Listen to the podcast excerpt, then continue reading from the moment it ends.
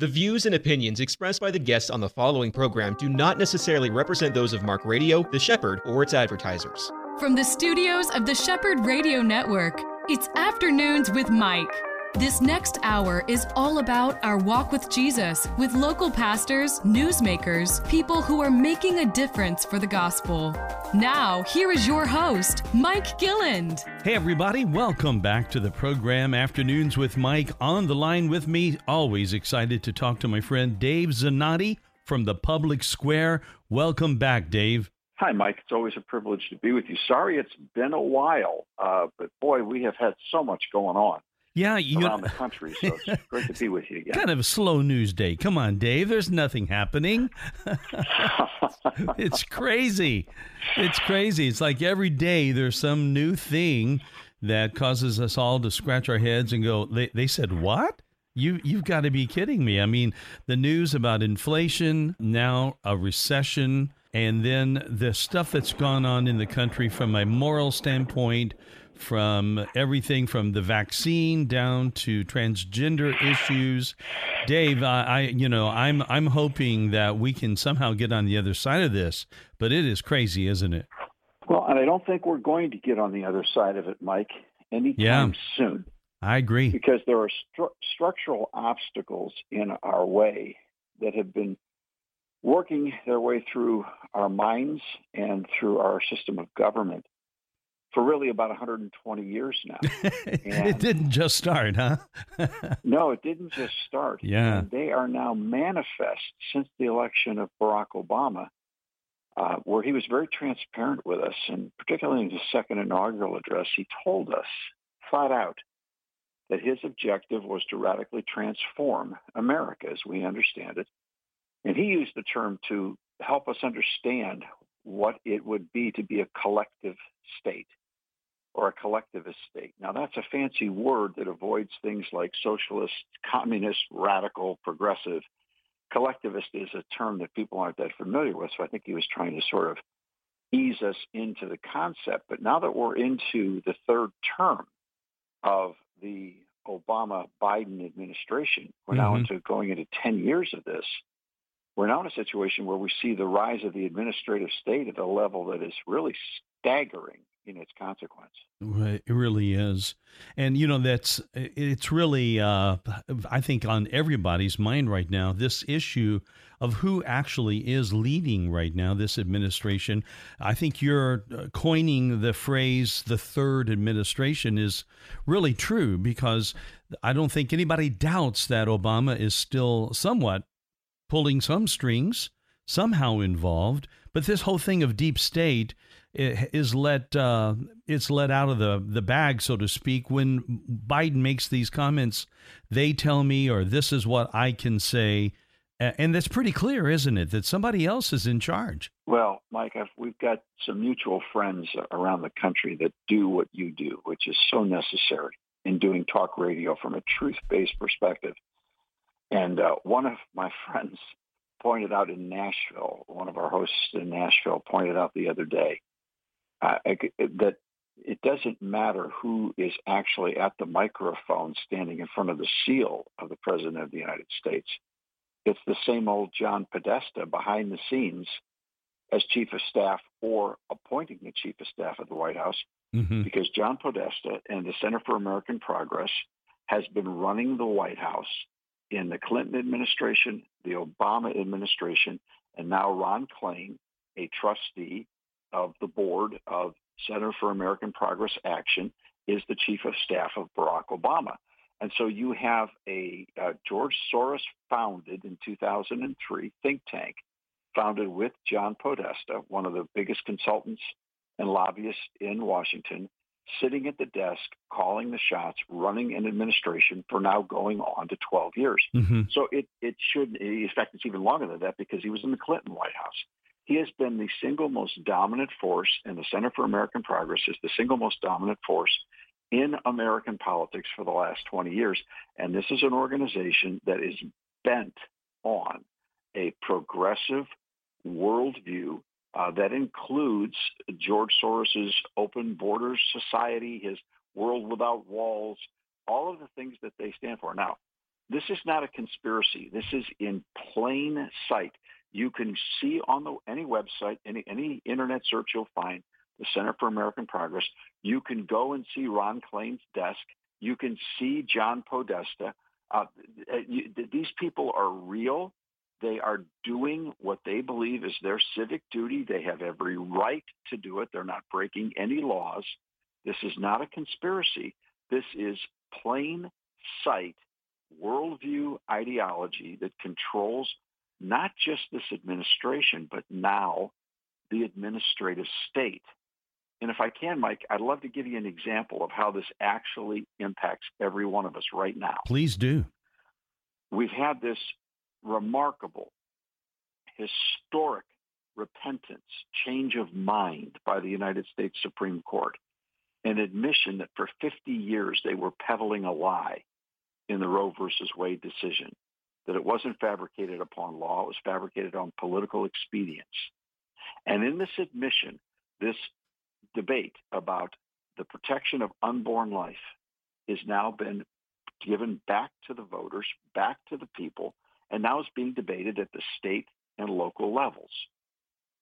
Now, in the midst of that, the Biden administration is so furious with what has happened that they have instructed Health and Human Services to seize upon language that was put into the Affordable Care Act and to move upon the authority that was transferred into the health, uh, for healthcare into HHS with the passage of the Affordable Care Act in 2009 and 10, and which what we call Obamacare.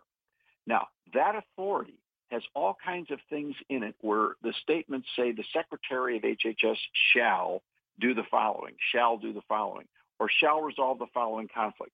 When the United States House and Senate passed the Affordable Care Act, they lifted up huge amounts of authority, decision making over healthcare decisions and just plopped it in HHS and never finished the sentences as to how it would actually work.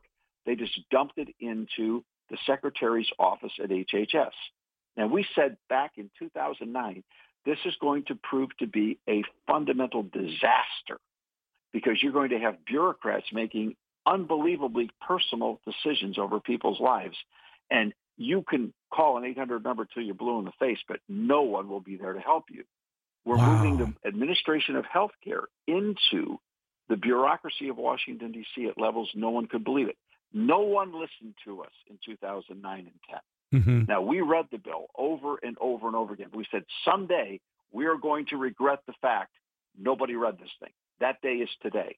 Mm-hmm. Because just a few days ago, the Secretary of HHS announced that using the authority of his office through the Affordable Care Act or Obamacare, he was going to administrate abortion on demand through all nine months of pregnancy through HHS and cancel out any state law that would attempt to do otherwise. Wow. Wow. That phrase you used is a stunner. You said they never fin- finished the sentences. So, in other words, Correct. they've kind of created a format that bypasses historical ways of laws going into effect, uh, that bypasses state laws and state rights for those laws.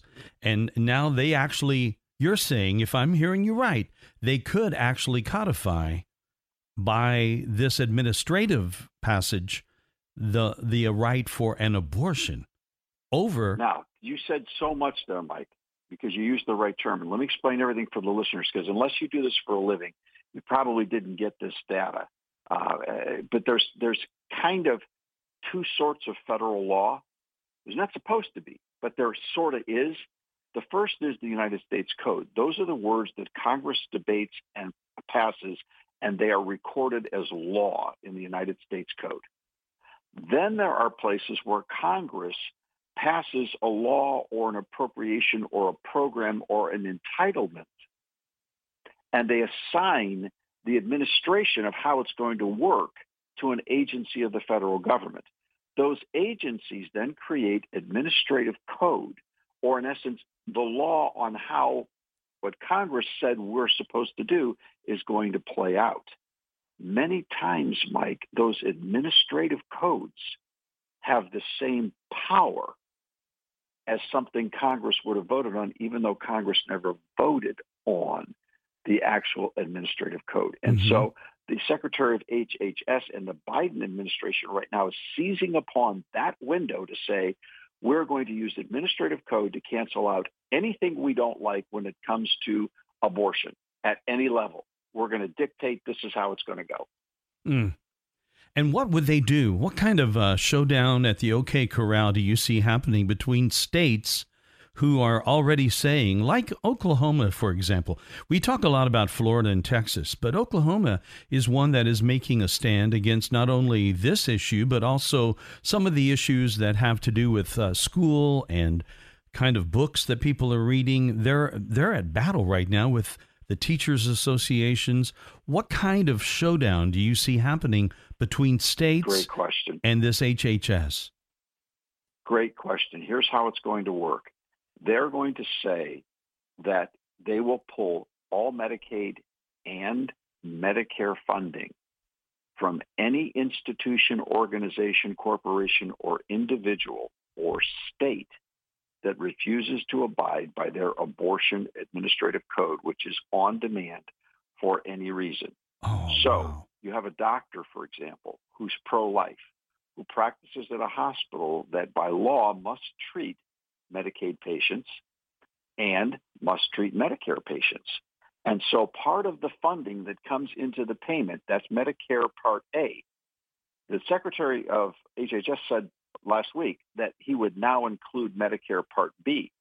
When you say Medicare Part B, that includes doctor services and other costs for people at 65 years of age.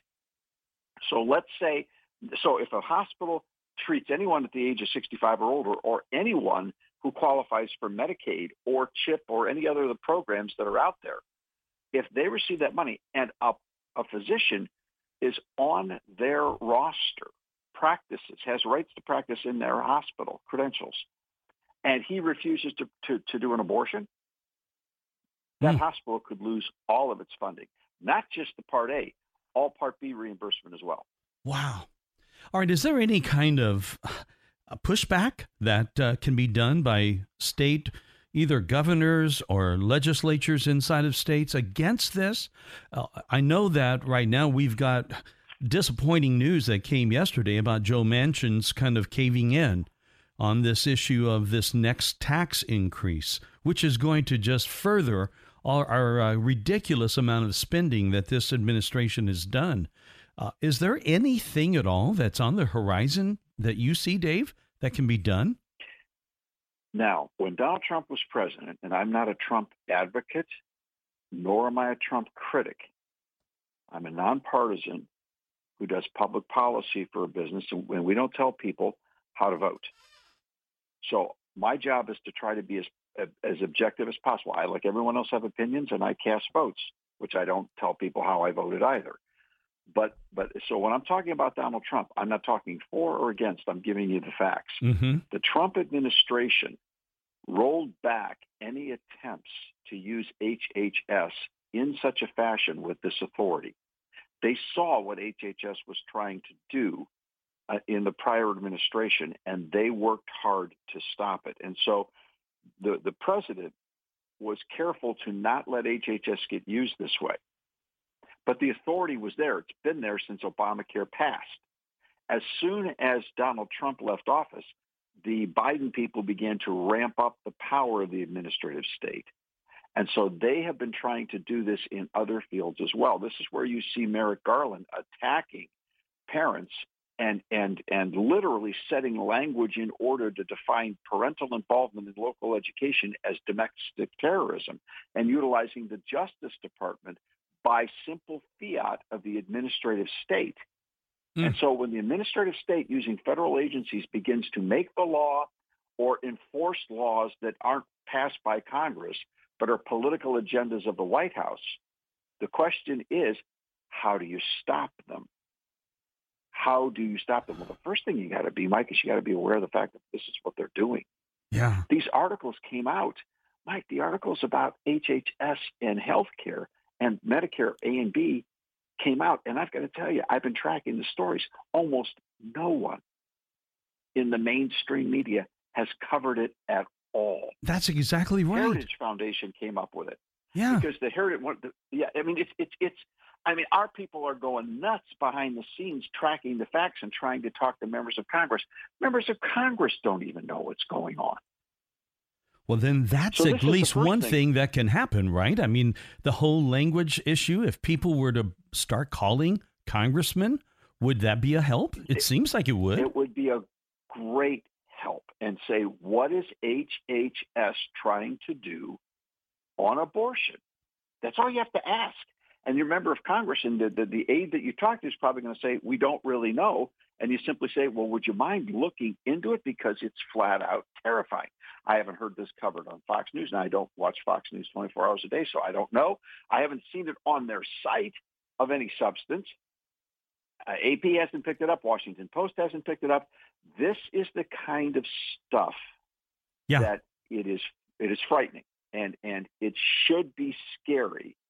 And this is what we're trying to stay up with. We have been trying to stay up with for over 42 years. Now, this is not a problem we can't solve, but this shows you the danger of what happens when authority is transferred away from the people into the administrative state. It can be manipulated by conservatives or by liberals. Oh. Wow, that is scary, all right. And to think, you know, I, I I've got this picture in my mind of Laurel and Hardy looking at each other and you hear these words, well, this is another fine mess that you got me into. I feel that that's where we are right now. I feel like America's in a huge mess and we've got to it's like getting stuck in that proverbial bag and you got to find the the way out of it. And that's what we got to Yeah. do. We got to get our way out of this thing.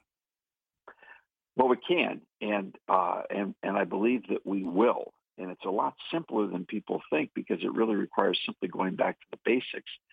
But I'm not going to kid with folks because to get those basics back in order means we have to make some personal changes about how we spend our time, our talent, and our treasure. Well, I want to talk about that because I've been listening to your program, and it has been, Dave, nothing less than being on fire. And uh, that whole issue about social media, how we spend our time, all we do, we've got to talk about that in the next segment. My guest is Sure. Dave Zanotti from the Public Square American Policy Roundtable. We'll be right back. If you are nearing 65 years of age and need to compare Medicare supplement plans, here is great news. You can speak to a licensed professional independent insurance agent at Affordable One Insurance in Orlando. You'll find them to be so trustworthy and helpful. And at Affordable One, there is no cost or obligation for your call. Comparing plans can be confusing. Get the help you need at Affordable One. Call 407 965 4166. That's 407 965 4166. If you've considered the natural beauty of a wood floor, then go with a winner. Ability Wood Flooring has been a trusted source and family owned and operated since 1950. Ability Wood Flooring is voted best of the best and are featured on A&E's Zombie House Flipping. Ability proudly works with Florida's top builders, winning many awards in the Parade of Homes. Get a free design consultation today. AbilityWoodFlooring.com. EC Waters Air Conditioning and Heat serves all your comfort needs. With over 40 years' experience, EC Waters is a top trained comfort specialist, earning customers for life with integrity. No wonder EC Waters Air Conditioning and Heat has earned a 4.6 or higher out of 5 rating and reviews across all major online platforms. For all your comfort needs, call 407 603 9144 or visit ecwaters.com. We are off and rolling with segment two. On the line with me, my friend Dave Zanotti from the Public Square.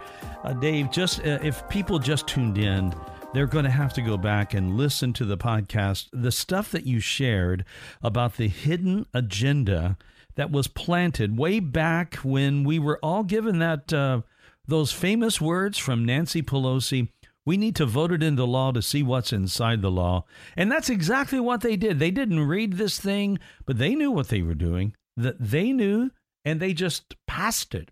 Way back in 08, 09, this thing has now been there and we have language inside Obamacare, the Affordable Care Act, that basically has smuggled in, you tell me if I'm wrong on this, but they've smuggled in more authority than people would realize is there to pass their administrative desires. Is that not right?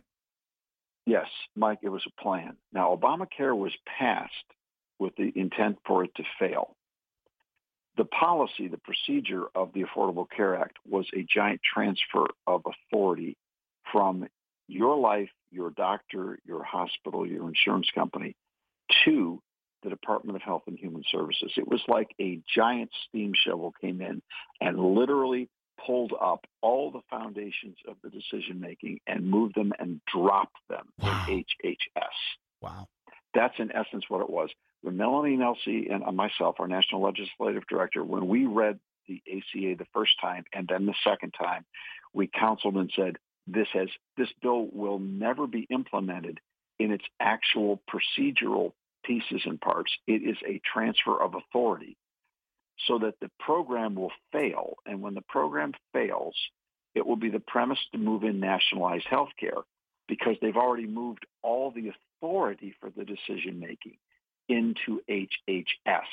The procedures, like for example, they came out with a website. The website collapsed in its entirety after spending hundreds of millions of dollars in 30 days.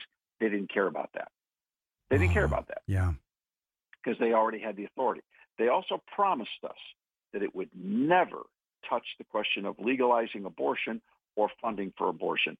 That was promise was completely broken mm-hmm. just in the last few days yeah. when HHS said that from this point forward, based in the name of anti-discrimination, anyone who attempts to stop healthcare treatment in, in regards to uh, a woman's reproductive rights, this is their language now, will be accused of discrimination and therefore lose their Medicaid Plan A, or excuse me, their Medicaid uh, uh, reimbursement funding as well as their Medicare Plan A and Plan B. Wow. Mike, these are statements that have no anchors and definitions in law.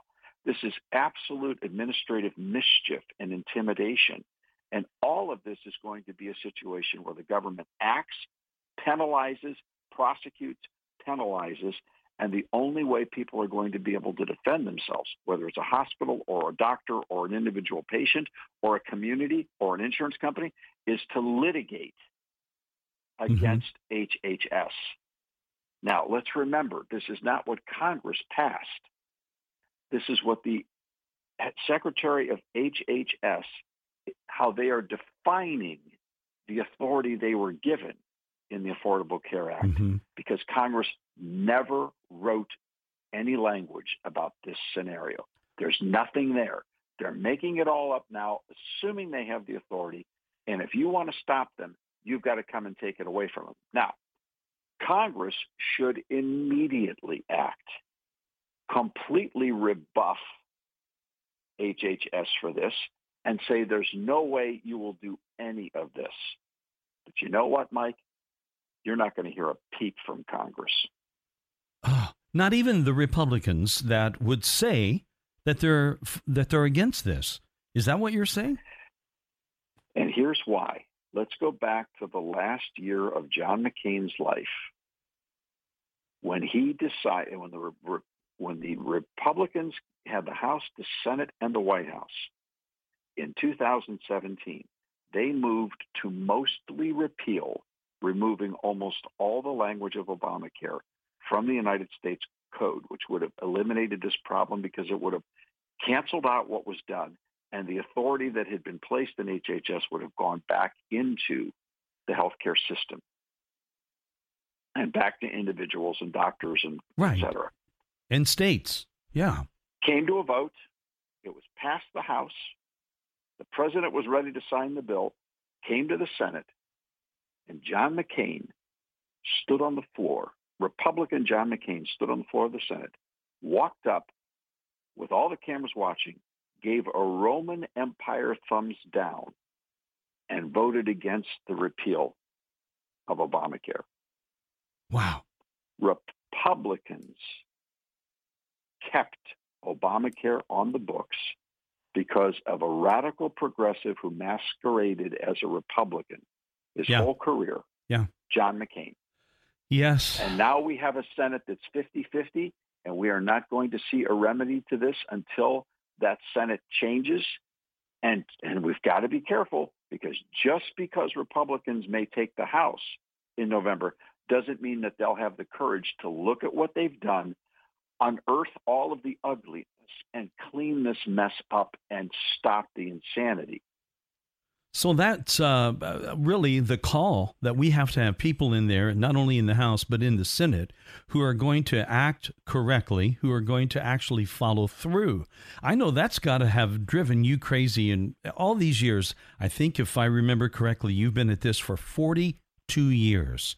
So that's Yeah. that's more than what uh, a lot of our, uh, our, our people that are uh, speaking out about this in the news media, they haven't even been alive, a lot of them, that long. And yet they're telling us they're actually willingly complicit in a lot of this stuff that's going on in the news media. And they're not, they don't have any conscience at all about what is actually law, what is actually in the, the Constitution. They don't care. This is something that is they've bought into it, and this process is going on. We hear that phrase "rhino," Republican in name only, and that is that is exactly what McCain was. He was in name, but was in terms of voting philosophy, he was a, a progressive leftist. Correct? He's a radical progressive. Yeah. There's no doubt about it. And and there are radical progressives in the House and the Senate today across both parties. Mike, we face this dilemma. We have lost, but we can recover it now. We have not lost permanently, but we've lost our common knowledge of how the Constitution works Yeah. and why. We have. And we've lost our anchor definitions of the worldview of the Declaration. That's the first part. We don't know what we don't know. The good news is both those documents you can read in less than a half an hour, start to finish hmm in totality. We can carry them in our pockets. We can recover that knowledge. The second problem that we have is there's three problems actually. The second is in the lack of that knowledge, the administrative state or the bureaucrats who work in Washington, D.C. 24 7 have seized a phenomenal amount of power, and Congress has let them do that. Right. And then the third problem is we are completely dominated by a two-party structure that was never designed to be the way we do business, was was despised by both President Washington and John Adams. They warned us to not do this. And most people think there's nothing you can do about it. That is a huge mistake. Now we have to, as personal believers who believe in love of neighbor and in liberty and the self-defense of people's liberties, particularly the innocent and the unborn. We have to overcome these obstacles. First, our ignorance. Second, the mess that we're in. And third, we have to overcome the political parties so that we bring people back into public office who will come back to the Constitution, the Declaration, and do their jobs. Mm. Now, that's not a small task, Mike. I know. It isn't. And if we walk away and say it's too hard, it's impossible, you can kiss the liberty of your children and grandchildren goodbye. That's for sure. Now, you know, this rise of the people, which is really what needs to take place. When I think about that, one of the examples, and I'd love your thoughts on this, I think most people, if they were uh, asked a question that would go along the lines of when or what group can you think of that has been a grassroots group, uh, most people would think the Tea Party. Do you think that there is a ability for this year for such a movement to rise?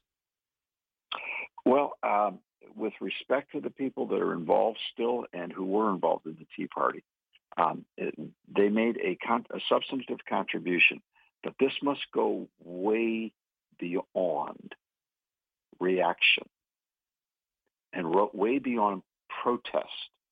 Mike, what we need is a movement of public service, a restoration in the Christian mindset that loving God and loving my neighbor means caring about my neighbor's garbage pickup mm-hmm.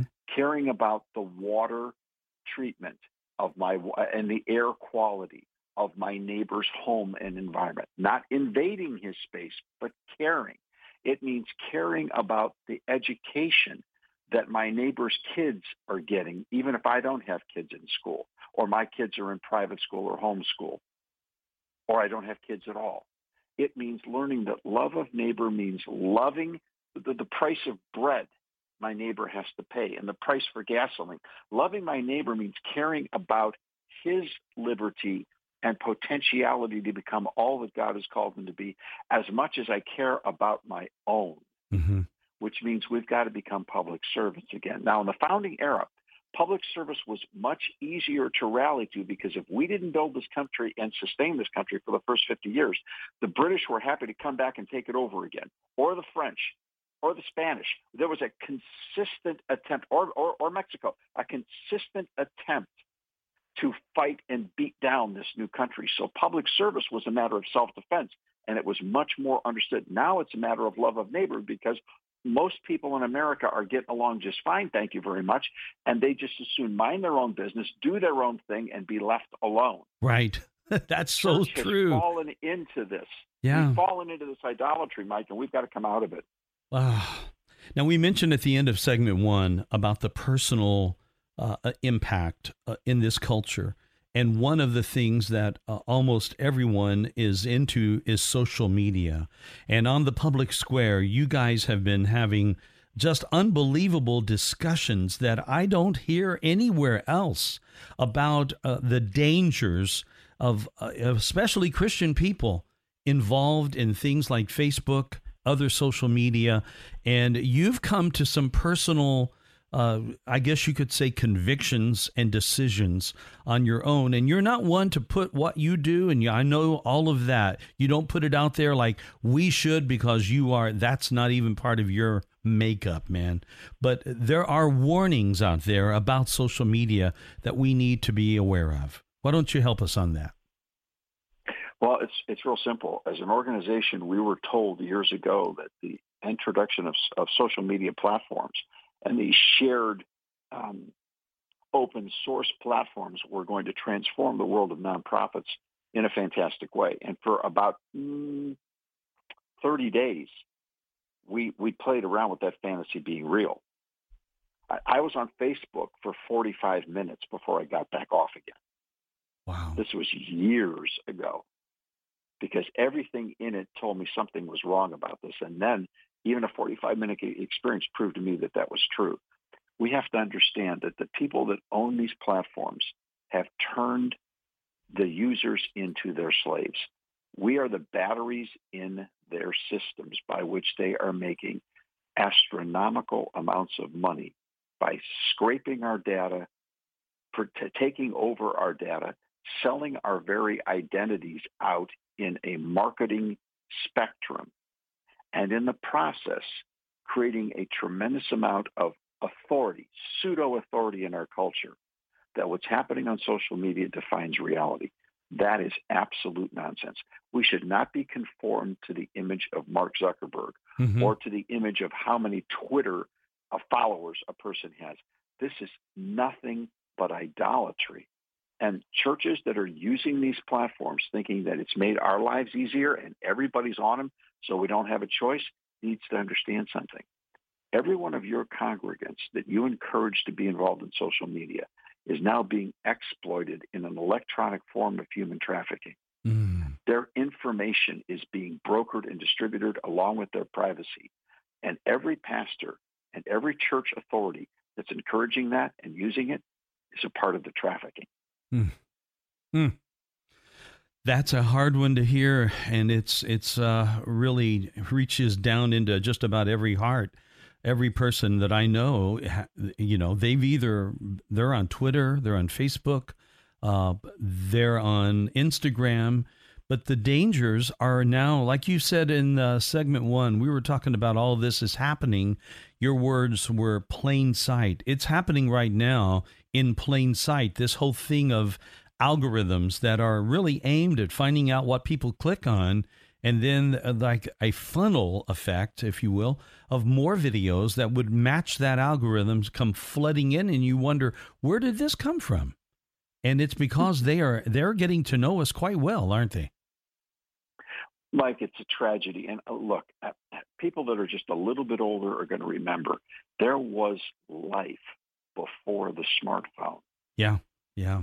Now, I'm not suggesting that the uh, digital technology that we now have in mobile devices isn't fantastic. I couldn't be talking to you right now without that technology because that's what I'm using right now. It's not that the fundamental concept of the technology in the digital era is evil. No, not at all. But there have been people that have risen to power, tremendous, hundreds of billions of dollars of power who now exist solely to manipulate the system and to manipulate people to create a perfection culture no one can ever reach and an exclusionary culture that says if you're not a part of this, you don't exist. Yeah. Now that is that, that's that's against the entirety of the Christian gospel. Mm-hmm.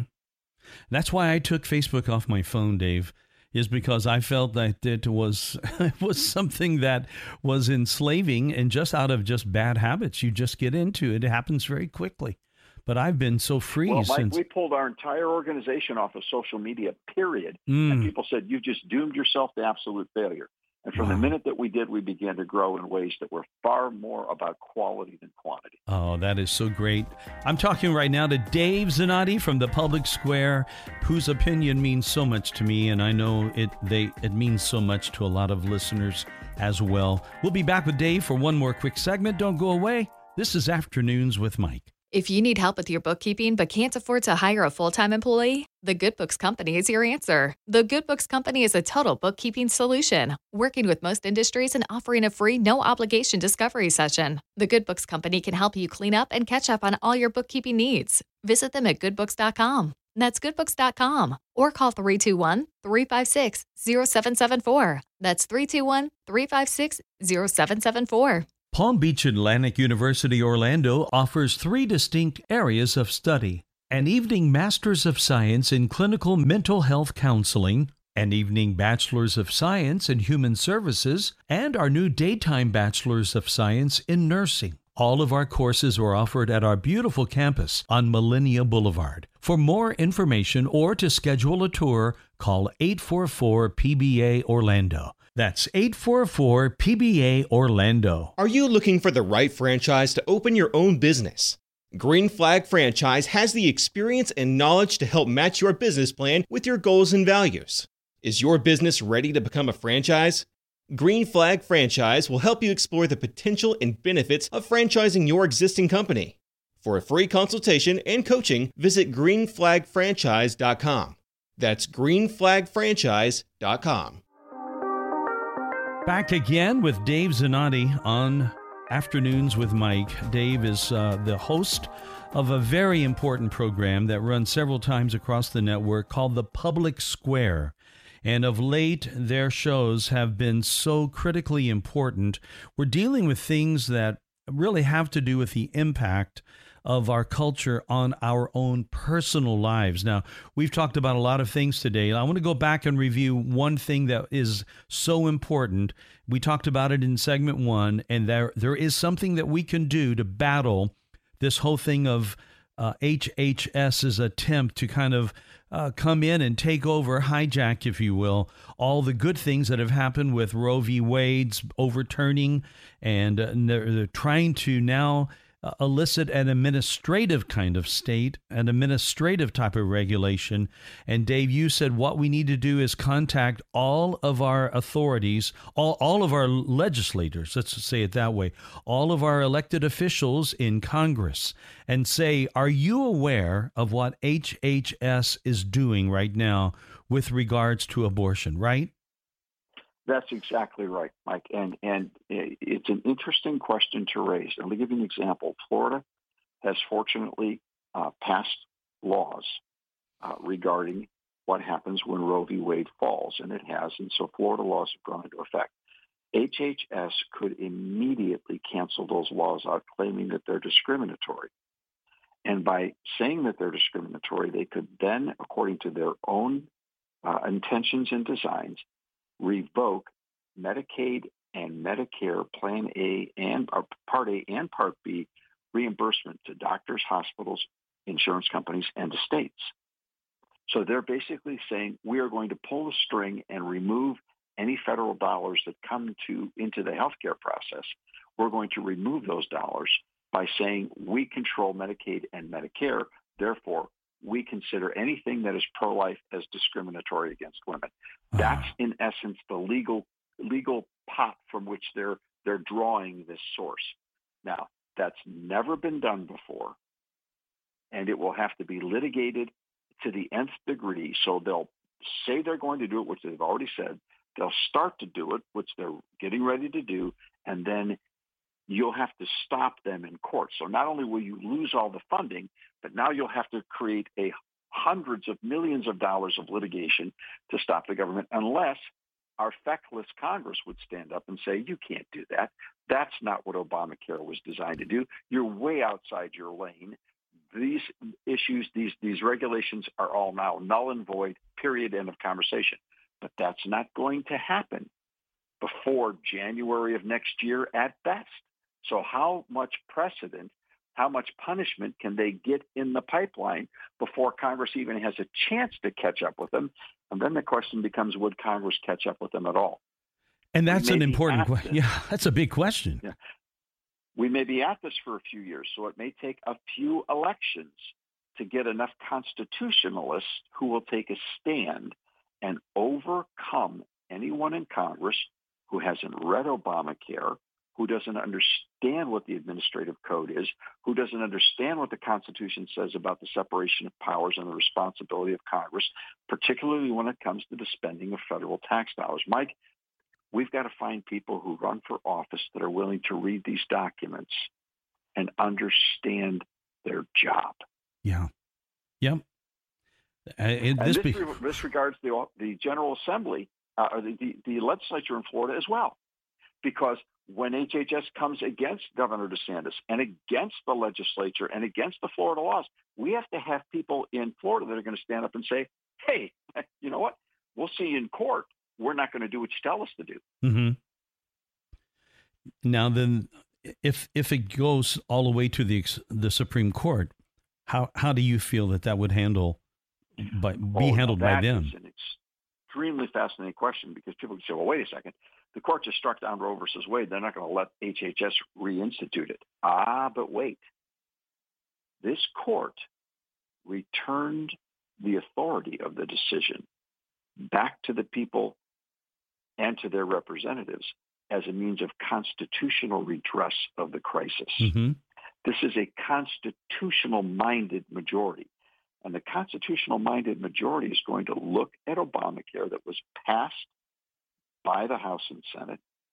They're going to look at the open-ended pieces that were left by intentional design of the votes of Congress to empower HHS, and they may say to the American people, you let your Congress pass this piece of junk. Now, you live with it mm. because we're not going to fix your problem. If you want to fix it, you better elect people who will represent you and change it because we're not writing law from the bench that would be actually the correct decision yes. from the court. To kind of just likely to get from the six justice majority. It's uh, so easy, isn't it, to kind of get into that mindset that you just want those uh, nine judges to vote or justices to vote and fix everything. I mean, that is the simple fix. I think most Americans would just like to say, yeah, let's get it done. Let's move on. Uh, let's watch baseball. I mean, that's the kind of reality that we're having to see that it's going to be a long fight. It's a marathon. It's not a sprint. And we need to uh, be invol- involved as the people. And it's going to take people getting out of their comfort zone and becoming representatives. And that's exactly what we're praying for uh, in our country right now, in our state right now. We're praying for it. And that's a big call, isn't it? Well, and it is, but it's not a call, call without hope. I mean, we constantly have to ourselves, for a lifetime, turn to Psalm 37 and Psalm 73 and read those Psalms about how much God knows, He cares, He sees, and how active he is on earth for the purposes of justice and righteousness.